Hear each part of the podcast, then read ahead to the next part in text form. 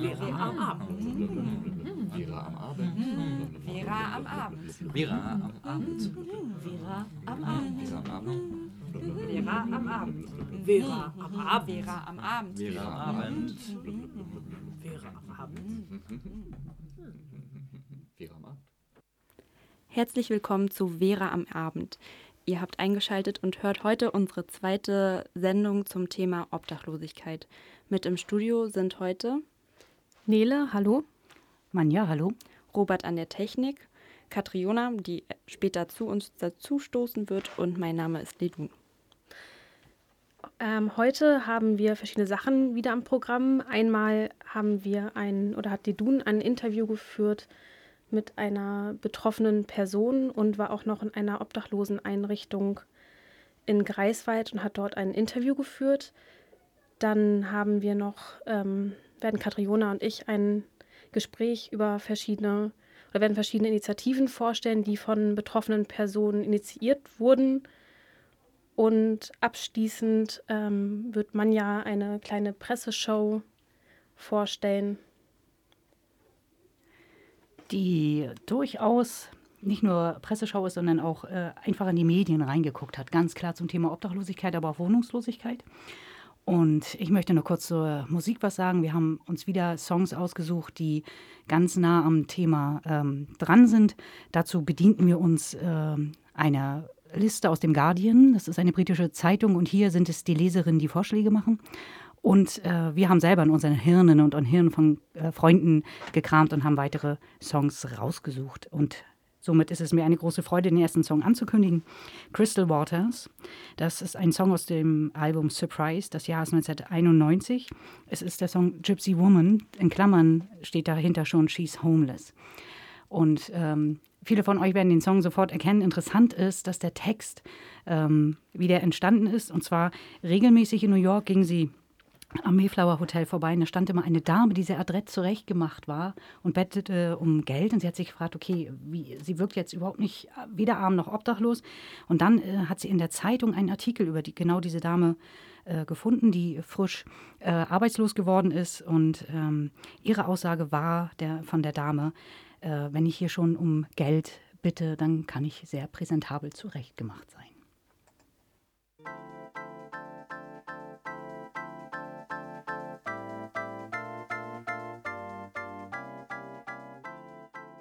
Ja, herzlich willkommen zurück zu Radio Vera, Vera am Abend, äh, mit dem Thema Obdachlosigkeit. Ich war in der letzten Woche in der Obdachlosenunterkunft hier in Greifswald am Gortsberg und habe dort ein Interview geführt mit der Leiterin Elona Martens. Diese betreibt seit 2010 als Leiterin die Obdachlosenunterkunft und diese gibt es seit 1997 betrieben von der Volkssolidarität. Ähm, ja, in dem ersten Interview werde ich mit Frau Martens ähm, über die Einrichtung sprechen. Und in einem zweiten Teil habe ich mit einem Mitbewohner der Obdachlosenunterkunft gesprochen. Und ähm, ja, ich bitte die, äh, den Tonschnitt etwas zu entschuldigen. Mm, ich hoffe, die Informationen, die wichtigen, werden dabei nicht untergehen. Wenn Geld keine Rolle spielen würde, was würde den Menschen am meisten helfen? Ja, dass sie ähm, eine eigene Wohnung finden, eine eigene Bleibe, wo sie wieder ganz normal in den Alltag einsteigen können. Das ist meiner Meinung nach das Wichtigste. Ja. Wie kommen die Menschen denn zu Ihnen? Werden sie geschickt vom Amt oder klopfen sie an der Tür und sagen, sie brauchen einen Platz zum Bleiben, zum Wohnen? Ähm, manchmal werden sie vom Amt geschickt, aber meistens kommen sie durch Betreuer, die äh, von dieser Einrichtung wissen. Die Betreuer fragen an, ob wir freie Plätze haben und äh, dann werden sie zu uns geschickt. Sie müssen sich vorher eine gültige Einweisung holen. Wenn es in der Nacht ist und es schneit und es ist Frost, dann nehmen wir sie natürlich auch spontan auf, das ist ganz klar. Und äh, am nächsten Tag müssen sie dann ihre Gänge machen, also äh, die Ämter aufsuchen. Was bedeutet gültige Einweisung? Also Sie müssen zum Amt für, äh, wir haben früher Ordnungsamt gesagt, dort äh, gehen Sie hin, schildern Ihre Situation, dass Sie obdachlos sind, dass Sie keine Wohnung haben und dann bekommen Sie eine, eine Einweisung, die äh, immer befristet ist, weil es ja keine Dauerunterkunft hier sein soll und Sie auch ähm, wieder ins normale Leben zurück sollen. Diese Einweisung kann immer wieder verlängert werden Insofern, äh, wenn Sie keine Wohnung finden, keine andere Unterkunft, dann können Sie auch äh, diese Einweisung verlängern lassen. Gibt es einen, einen Zeitraum, wo dann gesagt wird, jetzt ist Schluss? Also jetzt kriegt ihr keine Einweisung mehr, weiß ich nicht, nach anderthalb Jahren oder zwei Jahren? Nein, diese Regelung gibt es nicht. Natürlich äh, wird immer mit der Maßgabe ähm, diese Verlängerung gegeben, dass sie immer wieder motiviert werden, sich eigenen Wohnraum zu suchen, aber es gibt keine Befristung. Also bis jetzt ist es nicht so gewesen. Haben Sie in den letzten Jahren irgendeine Tendenz gesehen? Also ist es eher steigend, dass die Leute zu Ihnen geschickt werden oder wird es eher weniger? Also eigentlich äh, ist, ist, es gleichbleibend in den letzten Jahren, was unsere Erfahrung und was unsere Belegung betrifft. Wir haben immer so um die neun, manchmal zwölf. Wir hatten natürlich auch schon 18 Personen. Das ist in, in, in Zeiten, wo äh, richtig Frost draußen ist und wo viele, die jetzt vielleicht noch in den Gärten oder so leben, dann auch zu uns kommen. Also das ist dann aber nur für eine kurze Zeit und dann pegelt sich so um die zehn Personen immer ein. Also die Obdachlosigkeit ist meiner Meinung nach nicht gestiegen, aber wir wissen natürlich auch nicht von den Fällen, die irgendwo leben und nicht zu uns kommen, genau. Wie ist die Arbeit mit der Stadt? Ja, also ich kann aus meiner Erfahrung äh, wirklich sagen, dass wir sehr viel Unterstützung von der Stadt haben. Ähm, die Stadt ist ja auch, ähm, die das Obdachlosenhaus sozusagen vorhält. Wir sind ja nur der Träger. Wir äh, betreiben äh, das Obdachlosenhaus. Die Stadt bezahlt das Obdachlosenhaus 365 Tage im Jahr. Das darf man immer nicht vergessen, äh, weil es ist eine Pflichtaufgabe, die Obdachlosen in der Stadt zu betreuen. Und ich kann wirklich nur sagen, dass wir eine sehr gute Zusammenarbeit haben. Was glauben Sie ist das große Problem? Was treibt die Leute in die Obdachlosigkeit? Ja, also das größte Problem sehe ich wirklich darin, dass äh, einige mit ihrem Leben nicht klarkommen, weil sie ihre Arbeit verloren haben, oft auch die Familie dadurch verloren haben, dann in die Sucht abrutschen und ähm, dass sie gleichgültig werden, dass, sie, dass ihnen Perspektivlosigkeit äh, vor Augen ist und irgendwann wahrscheinlich auch dicht machen, keine Miete bezahlen oder wie gesagt durch, durch äh, Trennung obdachlos werden. Das passiert ja auch. Die größte Ursache ist meiner Meinung nach auch äh, diese Perspektivlosigkeit. Spielt die Bürokratie da vielleicht auch eine Rolle? Ja, also die Bürokratie ist, ist schon eine tragende Rolle. Wir erleben es immer wieder, dass äh, Bewohner einfach Angst haben, zum Amt zu gehen, also zum Jobcenter, weil sie oftmals äh, nicht verstehen, was, was man von ihnen will. Zum Beispiel, sie reichen einen Antrag rein und dann äh, fehlt da noch irgendein Zusatz, den sie da nachreichen müssen, dann wissen sie damit nichts anzufangen dann gehen sie nicht wieder hin, gibt es eine Kettenreaktion, dann wird natürlich auch äh, irgendwann eine Sperre gegeben und das ist so ein, so ein Kreislauf. Wie wird den Menschen geholfen? Zum einen ja, indem ihnen eine Unterkunft gegeben wird und was macht diesen Bereich hier noch aus? Also gibt es Betreuer, die sich wöchentlich treffen, damit ihnen zu Ämtern gehen? Oder ist es einfach wirklich nur ein Ort, ein Dach über dem Kopf? Nein, es ist nicht nur ein Dach über dem Kopf. Äh, wir selber helfen, also meine Kollegen und ich, wir helfen hier natürlich auch. Äh, wir gehen auch mit zu den Ämtern, wenn, es, äh, wenn sie alleine nicht in der Lage sind. Wir begleiten sie, wir helfen beim Ausfüllen der Anträge für diese Ämter. Einige haben auch Betreuer, gerichtlich bestellte Betreuer, von denen sie dann auch betreut werden. Die versuchen natürlich auch eine Wohnung für sie zu finden oder diese Anträge für die Ämter werden gestellt von den Betreuern. Sie kriegen da Unterstützung, aber es gibt auch welche, die niemanden haben. Also die wirklich hier nur leben. Und ja, dann sind wir der Ansprechpartner. Bevor wir den nächsten Song hören, hier noch ein kurzer Hinweis von der Vera-Redaktion. Frau Martens nannte es, wir nennen es Ordnungsamt. Genau heißt diese Behörde hier in Greifswald das Amt für Bürgerservice und Brandschutz. Wir wollen wieder Musik spielen, ein Song, der zum Thema passt, hier von Justin Sullivan and Friends. Äh, der Song heißt Tales of the Road. Das Album Navigating by the Stars, das Veröffentlichungsjahr ist 2003. Auch dieser Song ist äh, von der Liste Homelessness von den Lesern des Guardian. Das Interessante bei Justin Sullivan ist zum einen, er ist der Sänger von der New Model Army und zum zweiten ist ein bekannter Menschenrechtsaktivist. Deshalb ist das Thema für ihn wichtig und ein fast fanatischer Umweltschützer.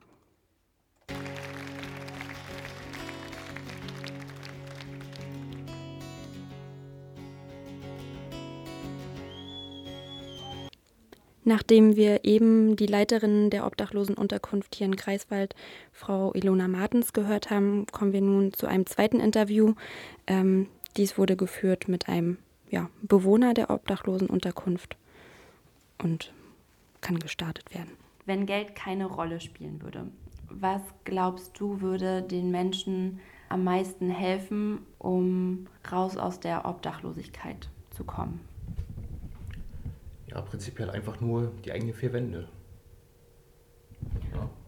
Wie schwer ist es eigentlich, eine Wohnung zu finden, wenn man erstmal den Stempel obdachlos hat?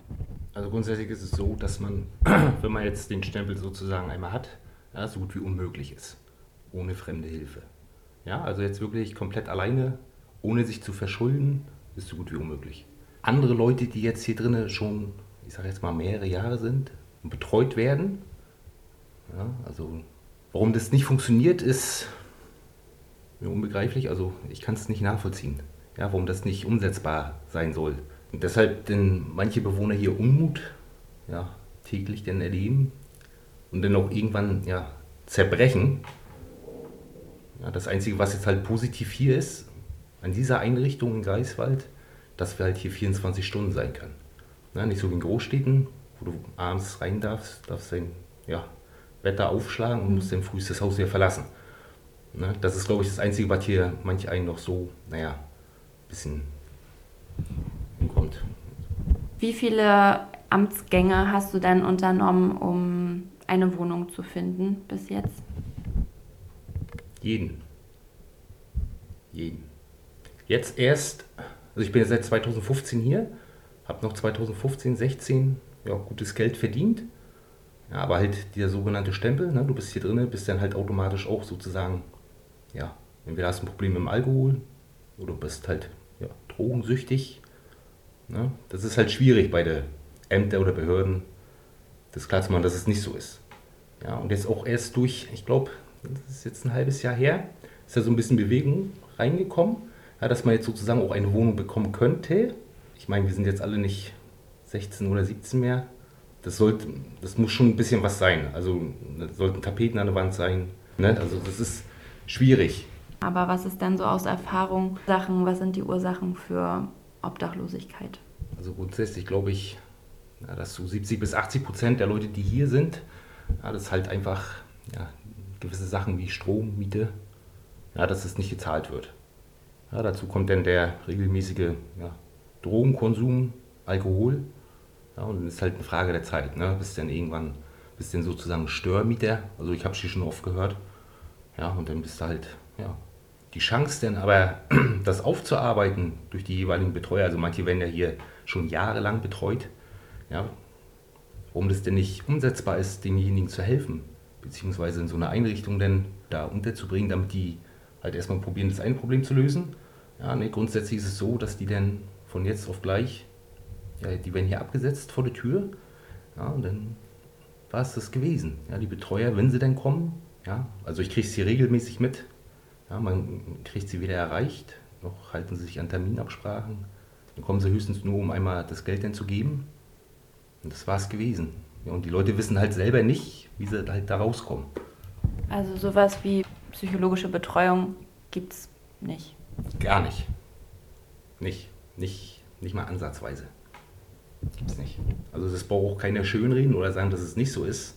Ja, ich habe es jetzt hier die letzten zwei Jahre gesehen und das gibt es nicht. Ja, das ist, grundsätzlich ist es so, die Leute, die dann hier drin sind, ja, da verschlechtert sich denn der Zustand bei manchen.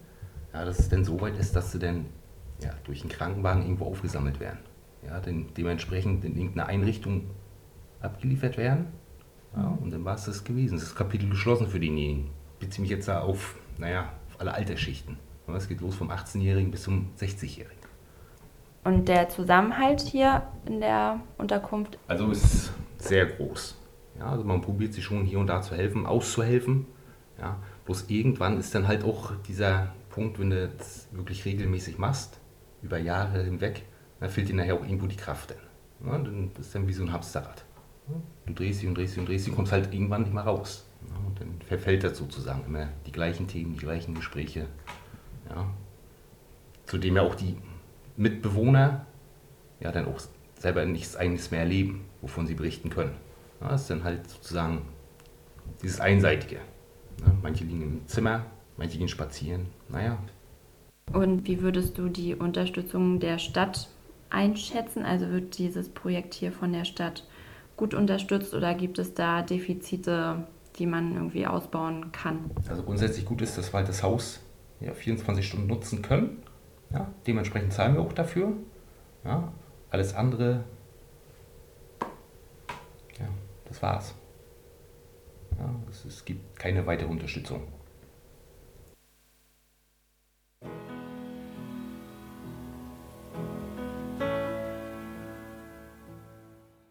Wir halten Ton, Steine, Scherben mit Halt dich äh, an deiner Liebe fest.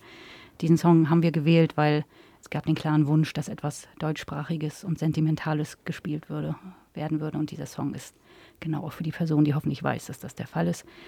Er stammt vom Album Wenn die Nacht am tiefsten aus dem Jahr 1975. Ähm, ja, also ein bisschen bedrückend dieses Interview oder diese Interviews, wie ich finde. Ähm, wichtig zu erwähnen wäre vielleicht noch, dass ein Platz in der Obdachlosenunterkunft im Monat 279 Euro kostet. Ähm, die werden vom Amt bezahlt und ja, wenn man davon ausgeht, dass es eigentlich genügend Wohnraum geben würde, auch zu diesen Preisen. Und ähm, ja, der Grund, weshalb die Leute keine Wohnung gestellt bekommen, zum großen Teil an irgendwelchen Schufa-Einträgen liegt. Ähm, ja, da bleibt eigentlich nicht mehr viel zu, zu sagen.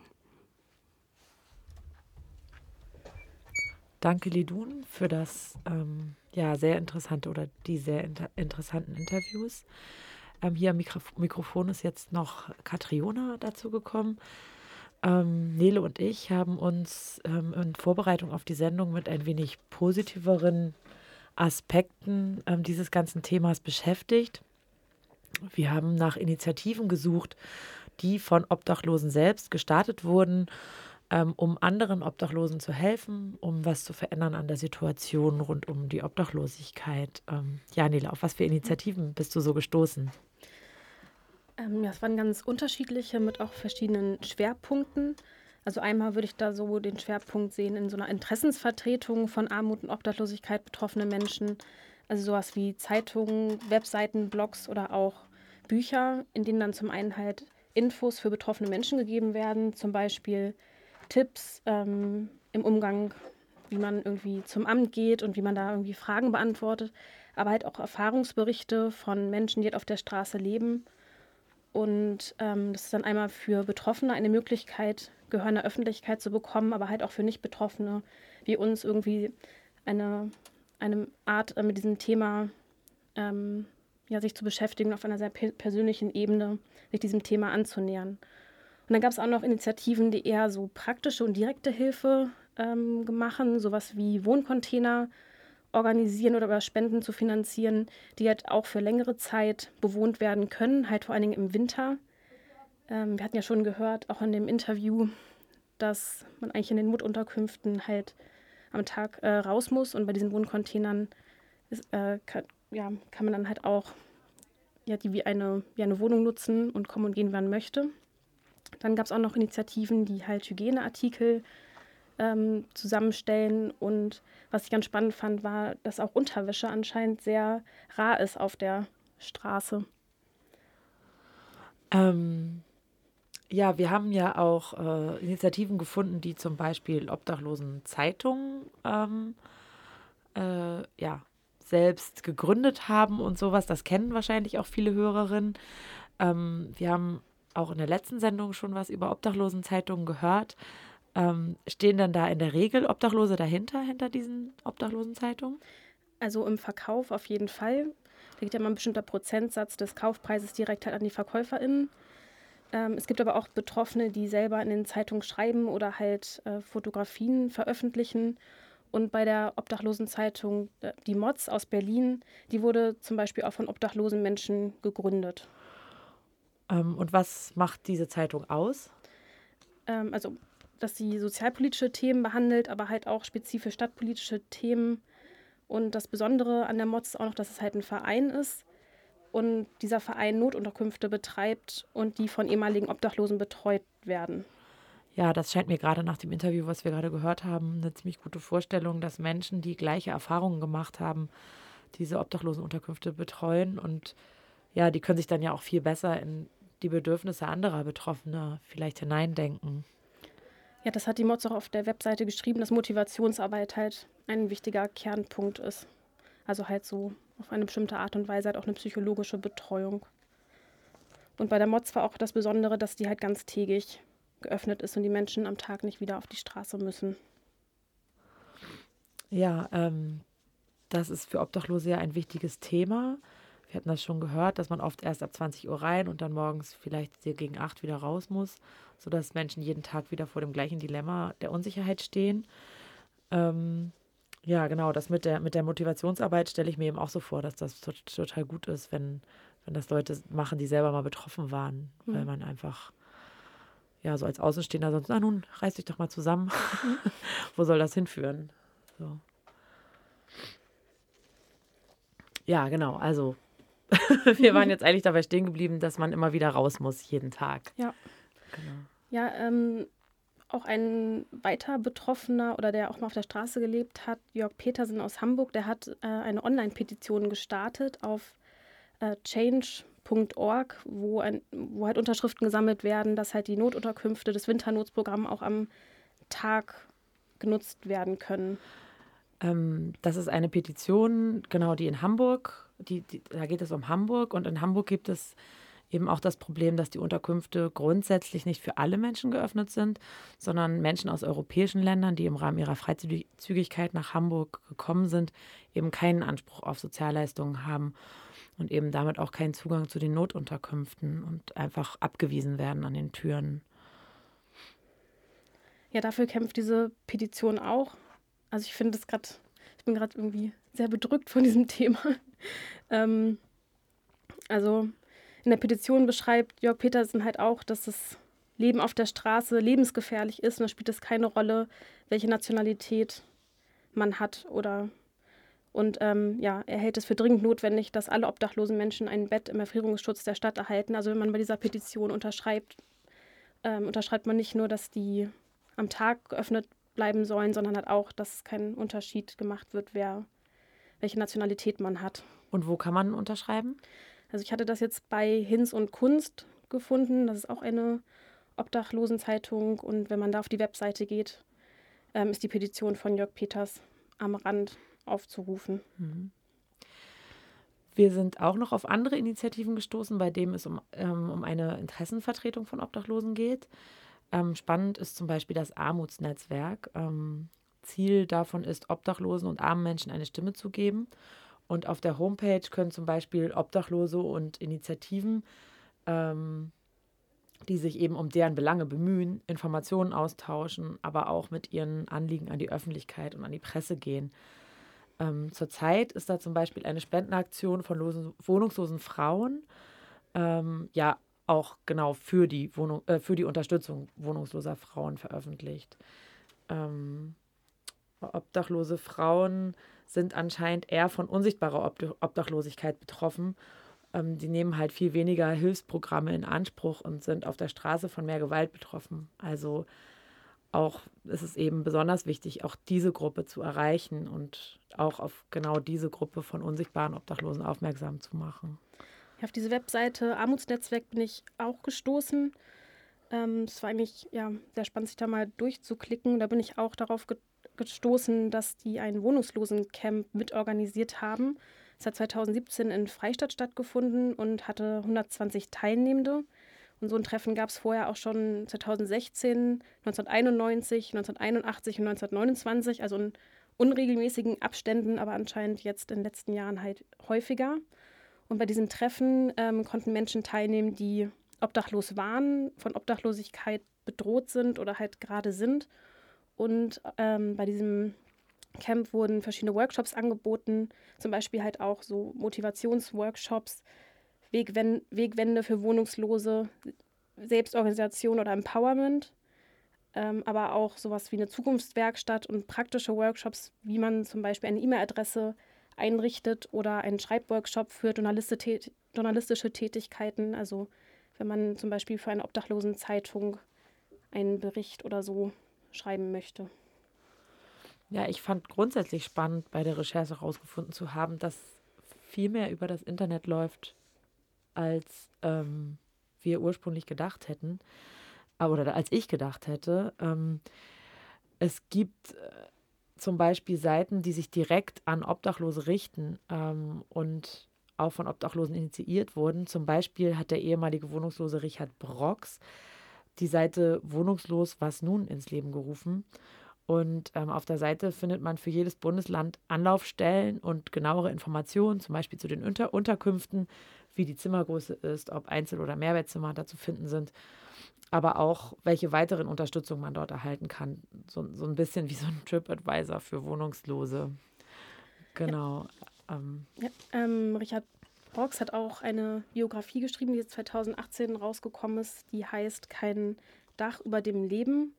Und er hat halt 30 Jahre lang auf der Straße gelebt und da halt in diesem Blog drüber berichtet. Bevor der zweite Teil des Studiogespräches einsetzt, hier Musik. Der Song heißt Terrorist, die Formation heißt Guaya Guaya. Das Album Eine Revolution ist zu wenig. Die Zweimann-Band ist von Neubrandenburg aus mit nichts anderem als zwei Lastenfahrrädern äh, in die weite Welt aufgebrochen, um Musik zu machen. In den Lastenfahrrädern waren Instrumente und Zelte. Sie hatten die ganze Zeit keinen festen Wohnsitz.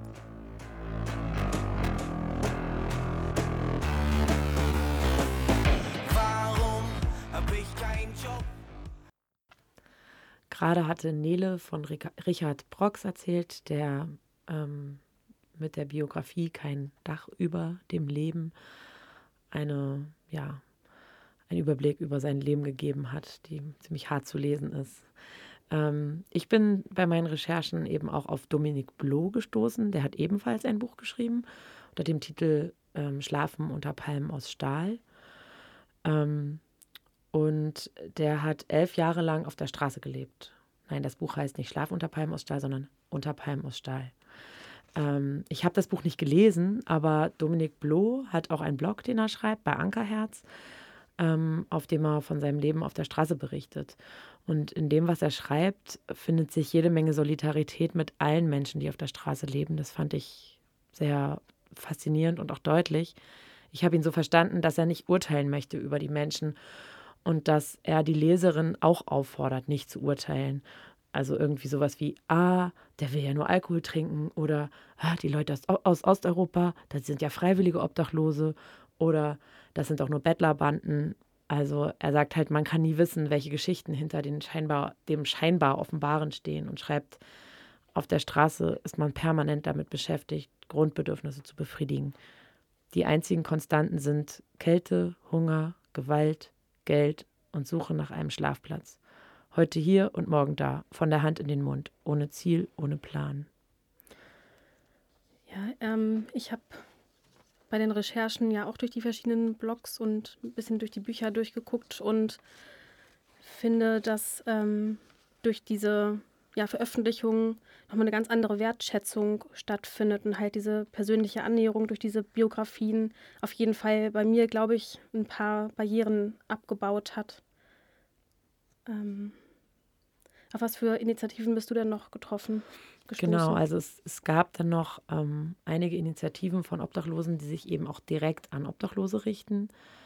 Ähm, zum Beispiel hat der ehemalige Obdachlose Max Bryan ähm, eine Facebook-Seite, mit der obdachlosen Menschen Mut machen möchte, weiterzukämpfen.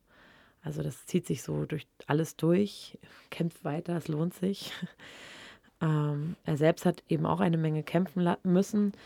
Ähm, auf der Seite kann man seine Lebensgeschichte nachlesen und ähm, die ist die ganze Zeit eigentlich davon geprägt, nicht aufzugeben, sondern ja, dass er immer weiter gekämpft hat. Ähm, er hat schon in seiner Zeit ohne Wohnung öffentlich artikuliert, also sich selbst öffentlich artikuliert und die Missstände auf dem Wohnungsmarkt angeprangert und ist dann mit dem Rad durch Deutschland gefahren, um eine Wohnung zu suchen.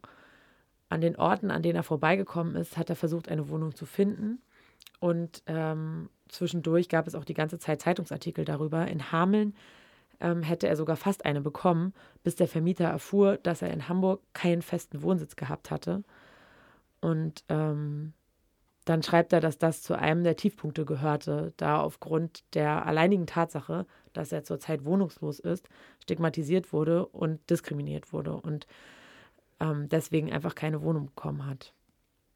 Ähm, letztendlich hat er aber eine Bleibe gefunden, ähm, weil ihn eine Frau auf der Straße angesprochen hat und ihm ihr Gästezimmer für einige Zeit angeboten hat. Sie hat ihm dann eben auch bei der Wohnungssuche geholfen und in seinem Rückblick auf diese Zeit bei Facebook äh, steht dann der Satz, und die Angst schlief nicht mehr mit, was ich ziemlich beeindruckend fand. Ja, in deinen Erzählungen sieht man dann auch wieder, wie prekär die Situation eigentlich ist, in der obdachlose Menschen leben. Halt ständig in der Angst, beraubt oder angegriffen zu werden und immer mit einem Auge irgendwie wachsam sein zu müssen und so halt niemals zur Ruhe zu kommen. Und das ähm, Leben auf der Straße kann für obdachlose Menschen ja auch tödlich enden. Jetzt nochmal in Bezug zu Greifswald. Da wurden 2000, äh, in 2000 ähm, zwei Obdachlose von jugendlichen Neonazis ermordet. Ähm, einmal Klaus-Dieter Gericke und Eckhard Rütz. Und die Täter, die Rütz ermordet hatten, nannten als Motiv, weil er den Steuerzahlern auf der Tasche läge. Also ob, obdachlose Menschen werden in unserer Gesellschaft stigmatisiert und ausgeschlossen.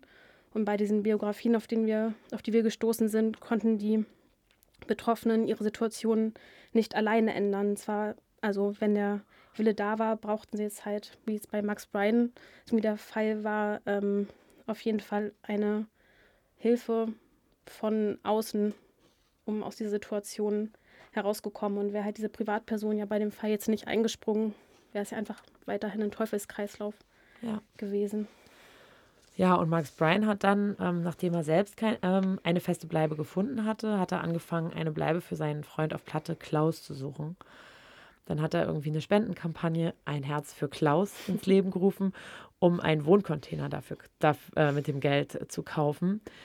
Ähm, damit hörten aber die Probleme nicht auf. Also er hat das Geld zusammenbekommen, aber dann war es in Hamburg extrem schwierig, einen Platz, einen Stellplatz für den Container zu finden. Er hat alles Mögliche probiert. Also er hat die Stadt gefragt, er hat 250 Kirchen angeschrieben, von denen nur 50 geantwortet haben. Alles Absagen. Ähm, und letztendlich hat er, wie er selbst schreibt, nach, nach 1000 Seiten Schriftverkehr einen Platz bei Hamburg Wasser, was ein Trinkwasserunternehmen ist, gefunden, sodass Klaus in den Container einziehen konnte. Und damit hat Max Bryan dann auch weitergemacht. Also jetzt sammelt er immer wieder Spenden für weitere Container und sucht dann Orte für diese, sodass mehr und mehr Obdachlose in Hamburg eine Bleibe finden können. Also ein Herz für alle Menschen, die von Obdachlosigkeit betroffen sind. Ähm, insgesamt sind mir bei den Recherchen oder auch bei den Biografien immer wieder die Aussagen von Betroffenen aufgefallen, ähm, dass es halt ganz viel um diese um die Frage geht eines respektvollen Umgangs, dass wenn Menschen auf der Straße betteln, dass es natürlich auch für die Menschen unangenehm ist und dass einfach ein respektvoller Umgang manchmal am Tag schon Kraft für, für die Schwierigkeiten auf der Straße geben kann. Also Dominik Bloh schreibt in seinem Blog auch, dass ein Lächeln statt eines abwertenden Blickes kann Kraft für den Tag geben. Ja, also ja, das stimmt. Das glaube ich auch, dass es total wichtig ist. Und ähm, gleichzeitig sind wir meines Erachtens auch immer wieder darauf gestoßen, dass eigentlich, dass es ganz oft auch an strukturellen Fragen scheitert. Gibt es wirklich ausreichend bezahlbaren Wohnraum oder nicht? Wie kommt man denn überhaupt daran an diesen Wohnraum? Wie sind die Unterstützungsstrukturen? Unter welchen Umständen fällt man raus aus diesen Unterstützungsstrukturen und so weiter? Also Wohnungslosigkeit kommt selten allein. Meist haben die Betroffenen Schulden. Mit einem Schufa-Eintrag ist es wiederum fast möglich, unmöglich, eine Wohnung zu bekommen. Also all diese Dinge ähm, sind halt total entscheidend. Ja, also um die große Frage, große Frage, wie müssen die Strukturen sein, damit Menschen, die betroffen sind, diese Hilfe auch wirklich in Anspruch nehmen können. Und das scheint hier momentan nicht zu sein. Ich habe abschließend noch ein Zitat, was in dem ähm, Buch von Richard Brock stand. Das Zitat ist von Rita Süßmuth. Nicht mit Brandsätzen und Brandanschlägen beginnt der Hass gegen Minderheiten zu keimen, sondern mit diskriminierenden Gerede, dem nicht der energische Widerspruch entgegengesetzt wird. Nach dem Studiogespräch folgt jetzt wieder ein Lied. Wir hören Mr. Wendell von Arrested Development aus dem Jahr 1992. Mr. Wendell gibt in diesem Lied Wissen und Weisheit weiter, deshalb fühlt es sich für den Protagonisten gar nicht wie eine Mildtätigkeit oder angebettelt werden an. Es lautet einfach, he gives me some knowledge and I buy him some shoes.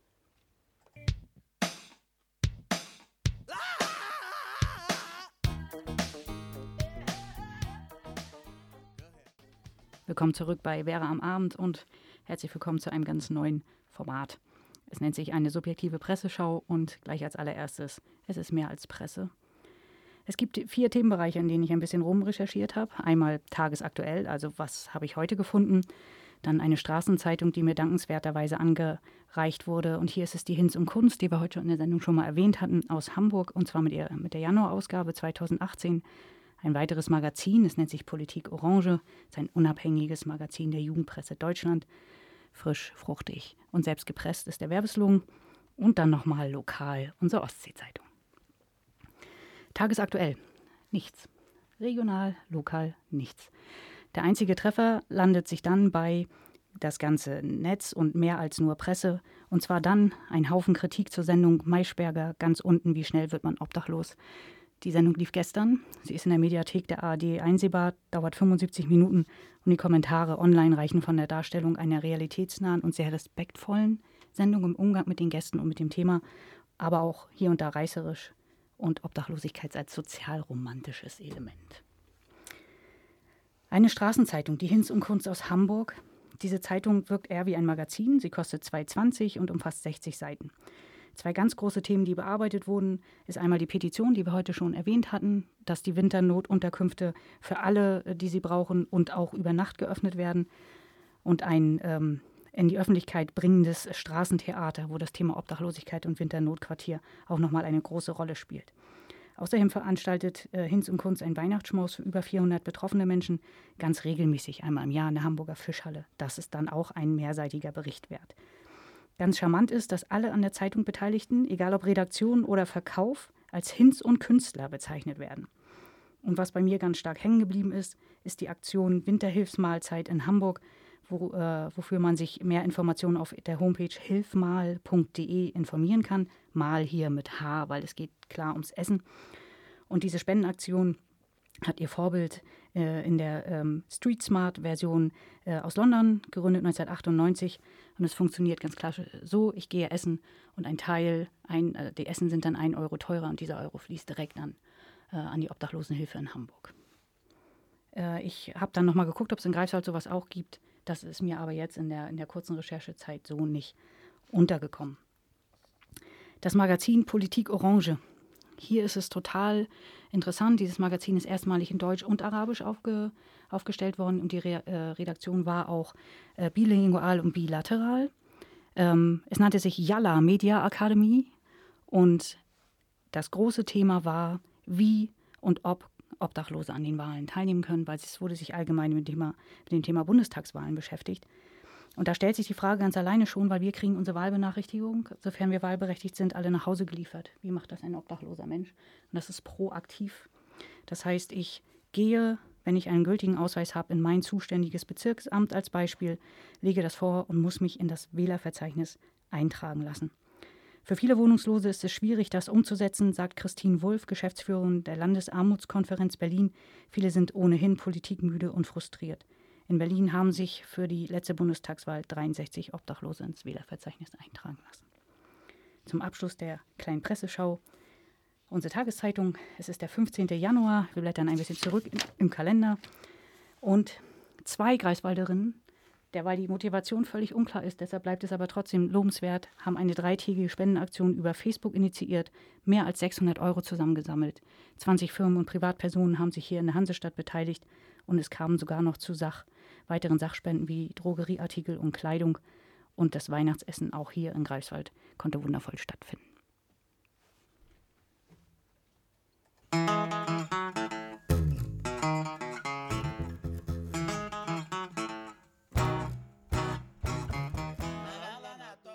Wir hörten in den Song äh, Tonkara von der Formation Stuff Bender Belili äh, rein. Diese Formation sitzt in selbstgebauten Rollstühlen und probt täglich ihre Songs im Zoo von Kinshasa im Kongo. Und es gibt einen Dokumentarfilm, den ich euch nur ans Herz legen kann, der heißt Benda Belili. Da hört ihr all diese Musik und sie leben auf der Straße. Und den Song haben wir ausgesucht, weil der Text fängt an mit Manchmal finde ich Pappen abends, heute hatte ich richtig Glück, ich habe eine Matratze gefunden. Und damit verabschieden wir uns von der heutigen Sendung. Auf Wiederhören. Tschüss. Wir sehen uns auf der Straße.